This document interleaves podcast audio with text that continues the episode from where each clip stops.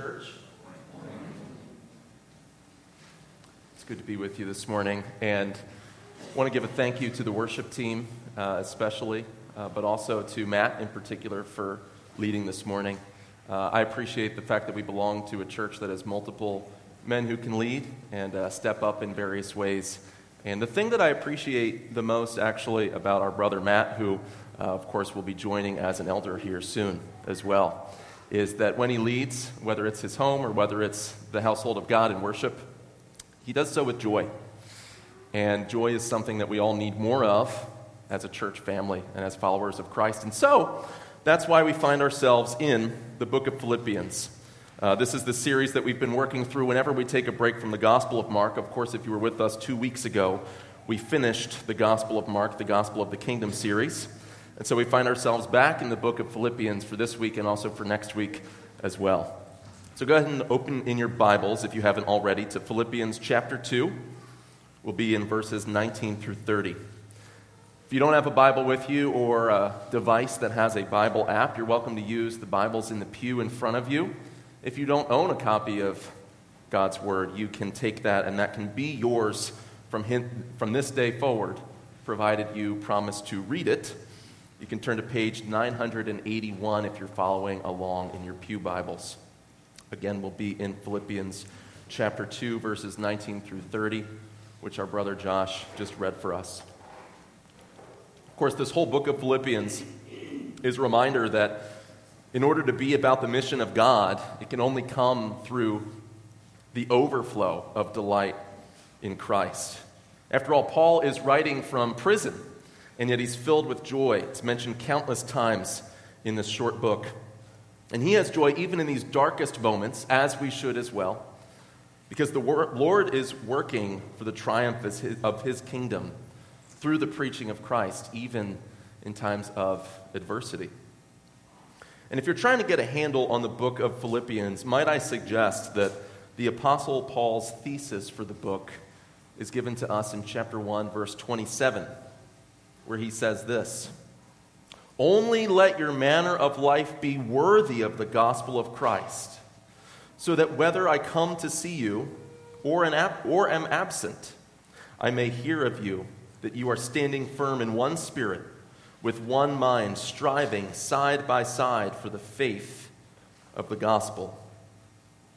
So the Apostle Paul would have believers arm in arm in the trenches together, working for the cause of Christ in the world, and doing so with great joy and mirth. Well, how are we to do that? And that's really where it comes down to. And we saw last week in chapter 2, Pastor Ricardo walked us through verses 14 and following, that this comes about as we do all things without grumbling or disputing, easier said than done, that we may be blameless and innocent children of God without blemish in the midst of a crooked and twisted generation, among whom we shine as lights in the world, holding fast to the word of life. And the apostle goes on from there. But if you're anything like me, you need a practical example. When we practice as a worship team, before I can sing a song or even be able to play it, it's not enough for me to just be able to sight read the sheet music. Those of you who can sight read lead sheets, my hat is off to you. I need to hear a recording first. I need an example. In my day job, I help build websites for people and do various other things. And I was talking to a client a weekend or two ago, and specifically the question was, what are some websites that you like, right? So we can build to spec. I need to see an example of something. So in the Christian life, many of the same things hold true. It's not enough to dwell in the realm of abstractions. We need to see these things practically fleshed out in people's lives, and God knows this. And so in Scripture, he gives us case studies and models and exemplars, after whom we can fashion our lives as we watch them follow Christ. Well, in chapter 2, Paul gave us the example of Jesus. He gave us this Christ hymn in chapter 2, where Christ veils his glory, assumes a human nature in order to add that to his divine nature. He takes the posture of a slave, he dies an ignominious death on the cross, and he's raised in power to receive cosmic and universal worship. Amen? But the problem is that in our flesh, we often read those words and think, well, that's great, and yes, I'm to have the mind of Christ, but that's Jesus. And surely God wouldn't expect the same level of humility from little old me.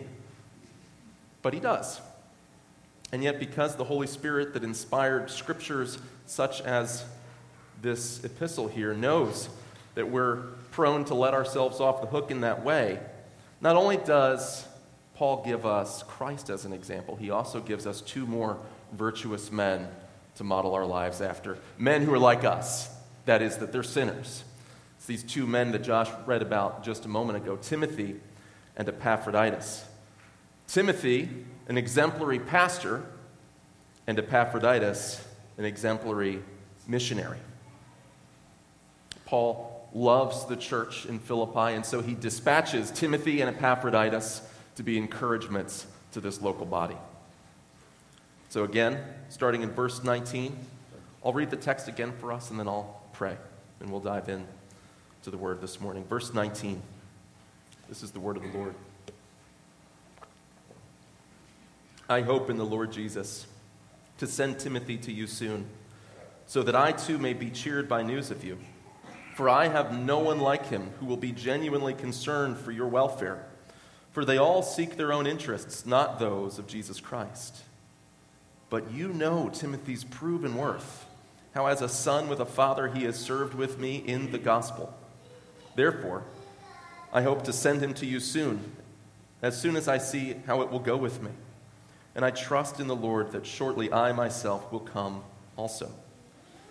I've also thought it necessary to send to you Epaphroditus, my brother and fellow worker and fellow soldier, and your messenger and minister to my needs. For he has been longing for you all and has been distressed because you heard that he was ill. Indeed, he was ill, near to death. But God had mercy on him, and not only on him, but on me also, lest I should have sorrow upon sorrow. I am the more eager to send him, therefore, that you may rejoice at seeing him again, and that I may be less anxious. So receive him in the Lord with all joy, and honor such men, for he nearly died for the work of Christ, risking his life to complete what was lacking in your service to me. Father, as we come before your word, these ordinary seeming words where Paul describes the circumstances of visitors he wants to send to this church and his own circumstances under house arrest in Rome, we do recognize that though this is a human letter, it's also superintended by your Spirit's work of inspiration, such that the words on this page are your words. No less are these your words than when we hear in the Old Testament that the prophets would begin by saying, "Thus says the Lord." And so because these are your words, we ask that you would do your work this morning through them, that you would give me words to say and utterance to unfold the meaning of your word, and anything of me would be forgotten and lost, but that which is of you would remain and bear fruit, and that you would effect obedience and faith in us through this text. And we pray in the name of your Son and for his sake. Amen. Well, in my time this morning, I want to distill the example of these two men for us down to this. If you're a note taker, our thesis this morning, our main idea, is that the joyful, mission-minded Christian cares for Christ's interests, Christ's people, and Christ's soldiers. Again, the joyful, mission-minded Christian cares for Christ's interests, Christ's people, and Christ's soldiers. And we'll unpack each of these as we proceed. But notice that Paul hopes in the Lord, in verse 19 at the beginning, to send Timothy soon. He uses this phrase, in the Lord, twice here and then again in regard to how they should receive Epaphroditus in verse 29. In other words, Paul's desires here, this is not just him throwing something out into the ether. No, Paul's desires are in sync with the Lord's will. They are submitted to the sovereign, providential care of God. And so Paul wants to send Timothy. We should also recognize that the Lord in Paul, the Spirit of the Lord Jesus Christ at work in Paul, also wanted to dispatch this man Timothy to this church for their upbuilding and edification. So in light of that, we should ask, why? What's so special about Timothy? And in this, we'll also see our first point. Our first point is this: that the joyful, mission-minded Christian cares for Christ's interests, not his own. The joyful, mission-minded Christian cares for Christ's interests and not his own. And we see that that's true of Timothy as well. Verse 20, "For I have no one like him who will be genuinely concerned for your welfare, for they all seek their own interests, not those of Jesus Christ. But you know Timothy's proven worth, how as a son with a father, he has served with me in the gospel." So Paul says, hey, I'm sending Timothy. Listen, there is no one like this guy. You've got to meet him. Now, we kind of know deep down how selfish we all are. If you were to take the pie chart of how you spend your time, how much of that, even your normal morning routine or evening rituals, how much of that revolves around some degree of self-care? The stay-at-home moms in the room are like, not me. But for the rest of us, our default setting is that of self-interest. Most of what we do in some way relates back to serving ourselves. Not Timothy. He doesn't pursue his own interests. And like me, I need to have the exact same routine, the exact same rituals in order to feel like a whole person, right? And if I miss my coffee, if I don't sit in that same chair and do the same reading each morning, you don't want to talk to me. I'm not in touch with my better version of myself. But Timothy is completely consumed with the things that, not that he cares about, but that his Lord, Jesus, cares about. Paul says that his worth is proven. It's been tested and shown to be real. He never left his mentor Paul's side. And when Paul's trying to describe Timothy's loyalty, the language that he reaches for is that of a son apprenticing under his father's tutelage, working in his dad's shop. Those of you fellow fathers like myself, you know the pride that comes when your son works effectively with you on a project. And that's the same pride that Paul takes in Timothy here, like a son with a father. That's how loyal Timothy is to the work of Christ. But notice when he says there's no one else like Timothy, or specifically, I have no one like him in verse 20. Well, who is he contrasting Timothy with? There's a couple of candidates. In chapter 1, Paul talks about these insincere gospel preachers. These people who, out of pretense, are preaching Christ in order to afflict him in his imprisonment. And yet he rejoices that either way Christ is preached. But if that's true, Paul wouldn't have said, I have, because these aren't Paul's co-workers. These are outsiders to Paul and his ministry. In chapter 3, Paul warns about the dogs, the evildoers, that is, the Judaizing heretics, those who believed that circumcision was necessary for salvation. And we can include in that group anyone that puts sacraments or rituals there as a requirement for salvation itself. But he's not talking about them either. These are people that are outside the faith, after all. Paul wouldn't have said, I have, and referred to these people. Paul is talking about his missionary team, his band of co-workers. The contrast between Timothy is not with heretics over here and hypocrites within the church. Rather, the contrast is with other missionaries, men who had worked for the cause of Christ, who would have sincerely said that they desired to see the gospel advance throughout the world. They were probably already involved in ministry in some way. That's the class of individuals Paul is comparing with, and yet with each and every one of them, there was a pebble in the shoe, there was a pinch of leaven that rendered their work useless to Paul. And it was the fact that they had self-interest. It neutralized their usefulness. such that when Paul thought, now who do I send to Philippi? They didn't even cross his mind. Only Timothy came to mind. How many of us make ourselves useless to the Lord because of self-interest? John Calvin, the reformer, who himself was well acquainted with self-denial, with physical discomfort and suffering as he served the Lord in his generation, he wrote this in his commentary on this text. This is about the excuses that we use. Just hear these words. See if they resonate for you as they do for me. From this it appears how great a hindrance it is to Christ's ministers to seek their own interests. Nor is there any force in any of these excuses. And he lists some. I do harm to no one. I must have a regard also to my own advantage. I'm not so devoid of feeling as not to be prompted by a regard for my own advantage. It says, none of those excuses matter. He continues, for you must give up your own right if you would discharge your duty. A regard to your own interests must not be put in preference to Christ's glory or even placed upon the same level with it.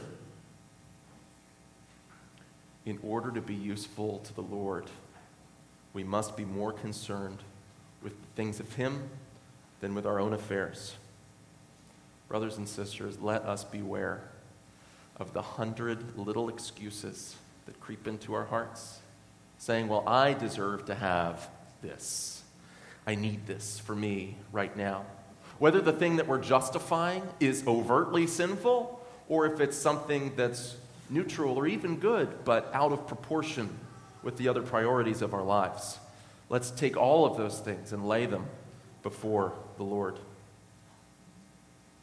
So Timothy was concerned for Jesus' interests. We ought to ask what those are, though. What are the interests of Christ with which Timothy was so concerned? That leads us to our second point, which is that the joyful, mission-minded Christian cares for Christ's people. We see this in Timothy and in Epaphroditus, that they cared not only for the interests of Christ, but for the people of Christ. Notice the connection between verses 20 and verse 21. Verse 21 says, for they all seek their own interests, not those of Jesus Christ. Implicit is the fact that Timothy does pursue the interests of Jesus Christ. But what causes him to say that? After all, verse 21 begins with for. He's building on the preceding thought. So look at verse 20. I have no one like him who will be genuinely concerned for your welfare. The translation is that Timothy is concerned for the interests of Jesus in that he is concerned for their welfare. But who is they? Who is the your here? Not to put too fine of a point on it. Obviously, it's the Philippians. But each of these you words here are plural. This is the problem with English. We don't have an agreed upon plural you. We've got yins, we've got y'all, we've got yous guys, but nobody has ever agreed in modern English what the plural of you should be. So unfortunately, some of those remain untranslated in Scripture. But you've got to recognize that these are plural yous. Timothy is concerned for the church. Not just people in general, not just the abstract idea of Jesus' cause in the world. He's concerned for a local congregation, the church in Philippi. And same throughout the text. See, it's one thing for us to say that we love the Lord. The test of that abstraction is how it works itself out in our relation to the people of God.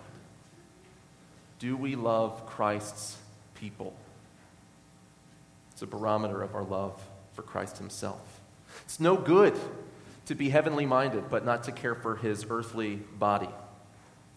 The 3rd century Latin bishop Cyprian of Carthage said this, he can no longer have God for his father who has not the church for his mother. See, we may or may not be in a season of life in which we can commit to a lot of the church's programs. That's okay. That's not what this is primarily speaking to.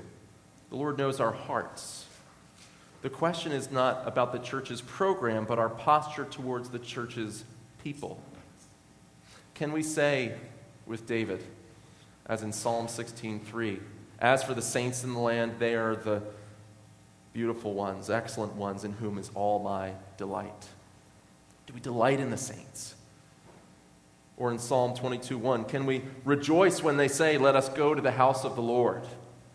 Do we look forward to the fellowship of God's people? Do we long for it? Or is it an afterthought in the arrangement of our weeks? Do we miss church when we miss church?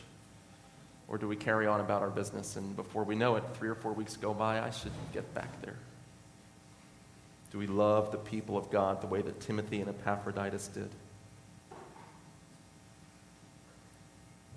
Our third point, and the one on which we'll dwell, is that the joyful, mission-minded Christian cares not only for Christ's interests and for Christ's people, but for Christ's soldiers. The joyful, mission-minded Christian cares for Christ's soldiers. And that's a word selected intentionally. We should sit up straight when we hear that word soldiers, right? The word is used in the text here. Let's take it seriously, because the language Paul uses shifts from language of aspiration, as in verses 19 and 23, "I hope," to language of necessity. "I have thought it necessary," verse 25, "to send to you Epaphroditus." So this is soberingly serious for the Apostle Paul. And notice what he says about this second fellow, Epaphroditus, about whom, compared to Timothy, we know relatively little. If you want to know more about Timothy, read the books of 1 and 2 Timothy, read the book of Acts, even read between the lines in the book of Ephesians, because that's where Timothy was a pastor. We know a lot about Timothy, not so much about Epaphroditus, but Paul says this about him. In verse 25, he calls him my brother and my fellow worker and my fellow soldier. Notice that escalation. Yes, he's a Christian brother. We're brothers in Christ. That's a given. But not only that, he's also a fellow worker. He's not sitting on the sidelines. He has skin in the game, in the work of ministry. But not only that, he's also a soldier. Paul says to Timothy, 2 Timothy 2:4, that a soldier does not entangle himself in the affairs of this life, but shares in the sufferings of Christ. That's Paul's definition of a soldier, somebody that's actually taken fire in this gospel combat. He's not just enlisted in the fight, he's in the trenches. He's in the foxhole with Paul, who's writing again because he's under house arrest for the cause of Christ. Epaphroditus has been there with him. And he further calls him, your, referring to the Philippians, your messenger and minister to my needs. Now that word messenger, we could translate in various ways. The word is the same word as the word apostle there. Now we're given 12 apostles in Scripture. Jesus sends out 12 apostles who represent him. But that idea of sending an official representative or emissary is something that churches can do in an analogous way. When a church commissions a missionary, a church is sending out that person, laying their hands on them with their authority. Not that they're an apostle of Jesus Christ directly, but they are sent out under the authority of that church for a particular mission. Epaphroditus is a missionary or an emissary, an ambassador, a sent out one on behalf of the Philippian church to do what? What's his mission? To minister to Paul, to join him in his work, to do what Paul says in verse 30, to complete what was lacking in your service to me, which, by the way, there was nothing wrong with the Philippians' service to Paul. It wasn't that it was in some way morally deficient, but rather there's only so many things you can do to love a person from afar, right? If you really want to show that person you care, it's got to happen face to face. We learned that through the pandemic, didn't we? And so for the Philippian church to complete their love for the man who planted their church, the Apostle Paul, they had to send someone in person to minister to his needs. But then he fell ill. And as happens to us so often, nothing reveals the heart of a person like the way they are when they're cast upon their sickbed, right? All of the filters are off. J.C. Ryle says this in his booklet on sickness. He says, "Many a creed looks fine on the smooth waters of health, which turns out to be utterly unsound and useless on the rough waves of the sickbed. The storms of winter often bring out the defects in a man's house, and sickness often exposes the gracelessness of a man's soul." Those of us who've suffered from any serious illness, we know what that feels like. It reveals what type of person you truly are when the filters come off.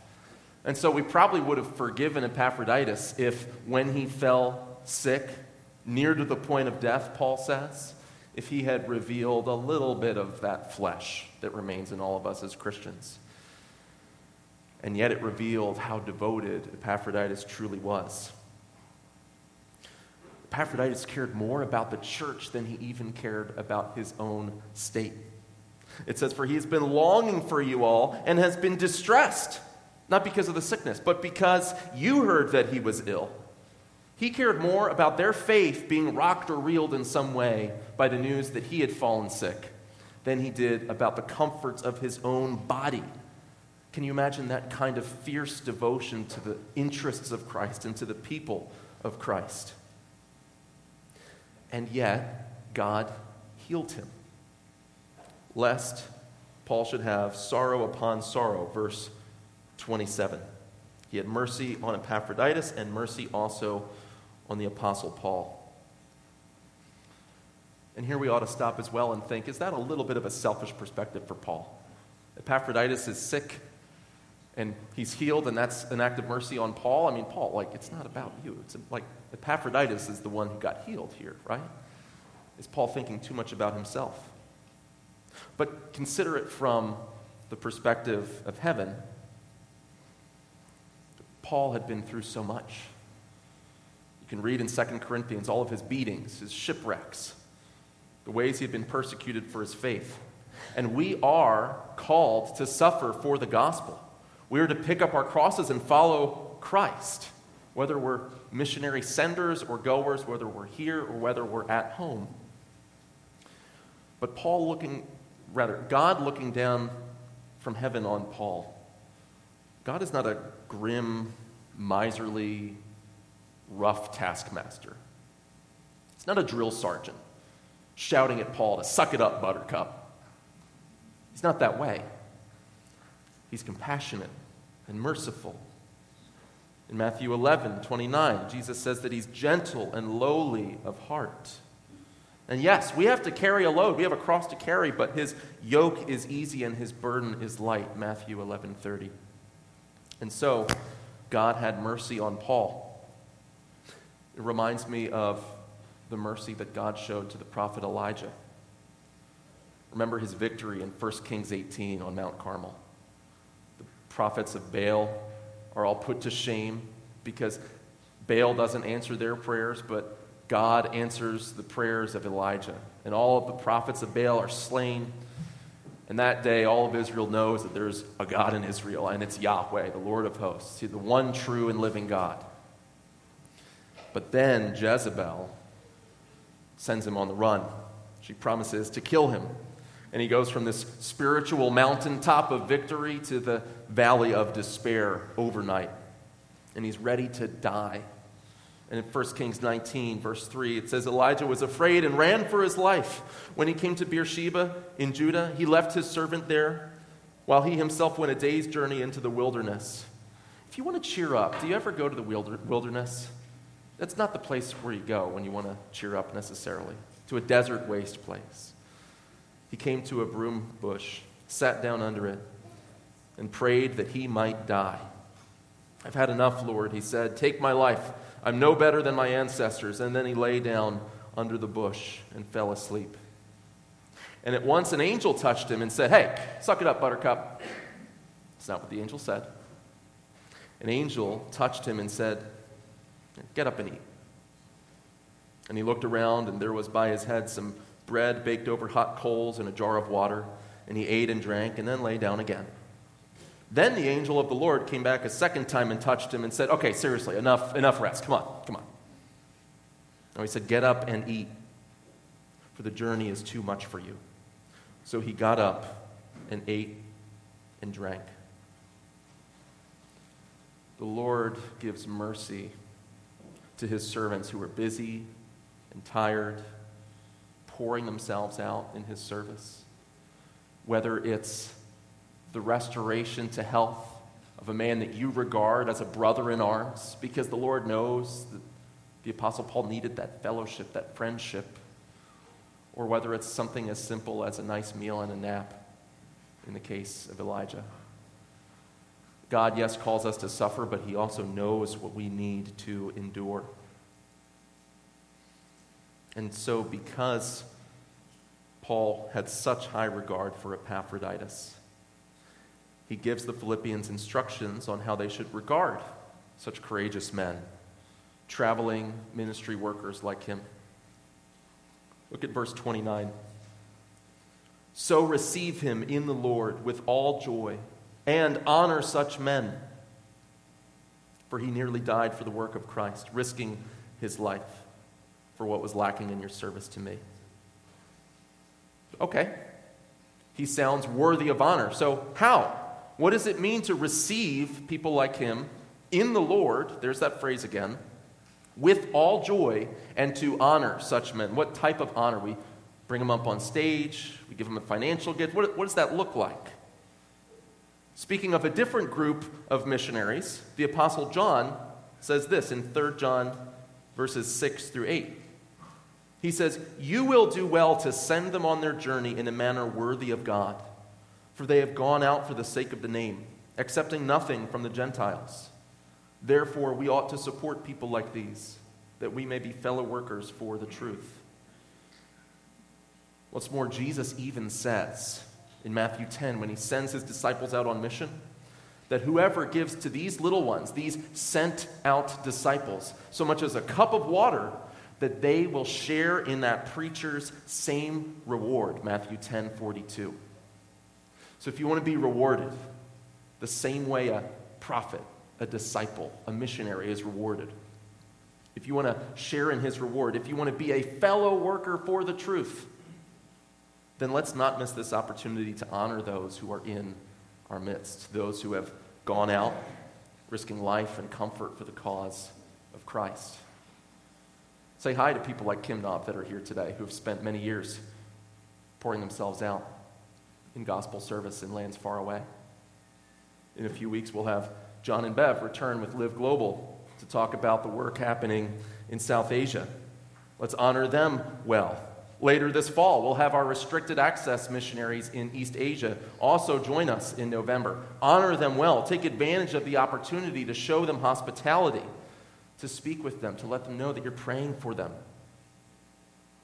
Because whether we're the ones who go or whether we're the ones who receive, Christian love like this is costly, right? It was costly for Epaphroditus. It nearly cost him his life. It was certainly costly for Paul, writing from imprisonment. C.S. Lewis in The Four Loves says this: there is no safe investment. To love at all is to be vulnerable. Love anything, and your heart will certainly be wrung and possibly broken. You want to make sure of keeping your heart intact? You must give your heart to no one, not even to an animal. Wrap it up carefully round with hobbies and little luxuries. Avoid all entanglements. Lock it up safe in the casket or coffin of your selfishness. But in that casket, safe, dark, motionless, and airless, it will change. It will not be broken. It will become unbreakable, impenetrable, irredeemable. The alternative to tragedy, or at least to the risk of tragedy, is damnation. The only place outside of heaven where you can be perfectly safe from all the dangers and perturbations of love is hell. Again, that's C.S. Lewis in The Four Loves.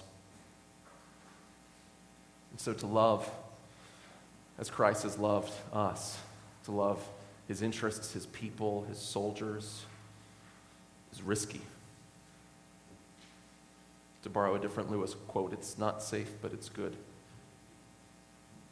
And so in closing, we typically wind down our time by speaking first to the unbeliever in the room and secondly to the believer, which is most of us. But this first point to the unbeliever, don't miss this if you are a believer. This really is relevant to everyone. Pastor Ricardo challenged us last week, in light of the gravity of these exhortations, to do nothing with grumbling or disputing, right? To be poured out for the sake of the gospel, to honor people that do the same. What compels Timothy and Epaphroditus to live that way? What compelled Paul to live that way? How great is their Lord? How valuable must their view of Christ be in order to compel them to live so sacrificially? Jesus Christ is worth it. Whatever it is that he's challenging you with, he is worth whatever price you could possibly pay to have him. There is no greater privilege in the universe than to know him and to make him known. Just consider for a moment some of the titles in Scripture for Jesus to show his great worth. This is just a sampling of the titles that he has in Revelation. That's one book of Scripture alone. Jesus is the faithful witness, Revelation 1:5, the firstborn from the dead, the ruler of the kings of the earth, the Alpha and the Omega, verse 8, the beginning and the end, the Son of Man, verse 13, the first and the last, verse 17, the living one, verse 18, he who has the sharp two-edged sword, chapter 2, verse 12, the Son of God, 2:18, he who has eyes like a flame of fire and his feet are like burnished bronze, he who is holy and true, 3:7, the Lion of the tribe of Judah, 5:5, the root of David, the Lamb that was slain, and the King of kings and the Lord of lords, Revelation 19:16. He is the one who suffered for sinners under the just penalty of God and rose victorious over sin, over death, over Satan, over the demons, over hell itself, to sit enthroned in heaven as Lord of lords and to command all nations to turn to him for life and repent. He alone has the power to forgive sinners and grant them to live and reign with him forever in his kingdom, because he's already suffered the punishment that they deserve for their sins. He has the authority now to acquit sinners because he's the judge. So turn to him for salvation if you don't know him. And if you do know him, but he doesn't feel that big to you, then consider his great worth. Consider, what are these lesser interests that are clouding your view of him? If he's not the object of your longing, of your desires, such that you're denying yourself and pursuing the knowledge of him more and more each day, then perhaps you do not truly know him as he is.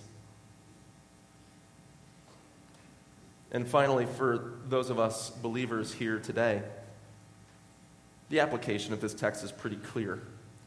We should pursue the interests of Christ. We should love his people. We should honor his soldiers who risk their life and comfort for him. But I want to draw our attention to verse 30.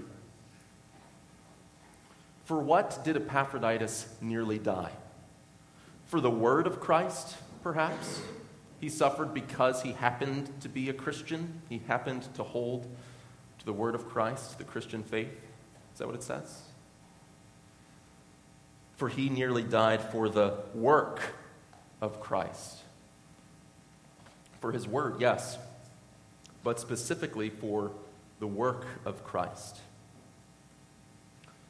So let me simply ask you, brothers and sisters, are you committed, even at risk to yourself, to the work of Christ? Again, not just the programs and activities of the church, as helpful and important as we believe those things are, or else we wouldn't do them. But the work of Christ doesn't end at those glass double doors. I met a courageous woman this week got an email forwarded to me from her. Her name is Heidi. She attends a church in Lancaster along with her husband and children. And on a regular basis, she goes faithfully to Planned Parenthood in various locations across central PA to pray there that women and children would be saved, both their lives and their souls. She pleads with the fathers and mothers to save the lives of their children. She shares the gospel with these people right there on the front lines of ministry. But lately, the Lord has been convicting her more and more about the importance not only of going there to the place where people are being led to the slaughter and where murder is happening, but also to appeal to our local authorities. Because according to Romans 13, the civil magistrate is God's deacon, his servant, to administer justice, which means that governments, whether they acknowledge Christ or not, are accountable to him to administer justice, but someone's got to tell them that and call them to account, to stop the scourge of such evils as abortion in our midst. She fired off an email looking for people who'd be willing to join her at the York City Council. No one she knew committed to going. No one was available. She went alone without her family. She spoke there, her heart beating out of her chest. She prayed in the background silently while other people spoke. In a city that she doesn't live in, that she's really never spent much time in, risking her comfort in a radical way to be about the work of Christ because of her love for him. And because of her act of obedience, many gospel seeds were planted. The work that the Lord calls you to do might not look like Heidi's. It might.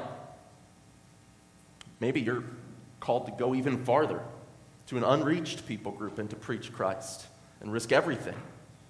Or maybe your evangelistic mission is as close as your own breakfast table, worshiping together as a family, evangelizing your children, not buying any of this nonsense about not imposing your religion on your children. If you know Jesus Christ, impose away, lovingly impose away. Or maybe it's influencing your grandchildren for Christ. Maybe their parents don't know the Lord.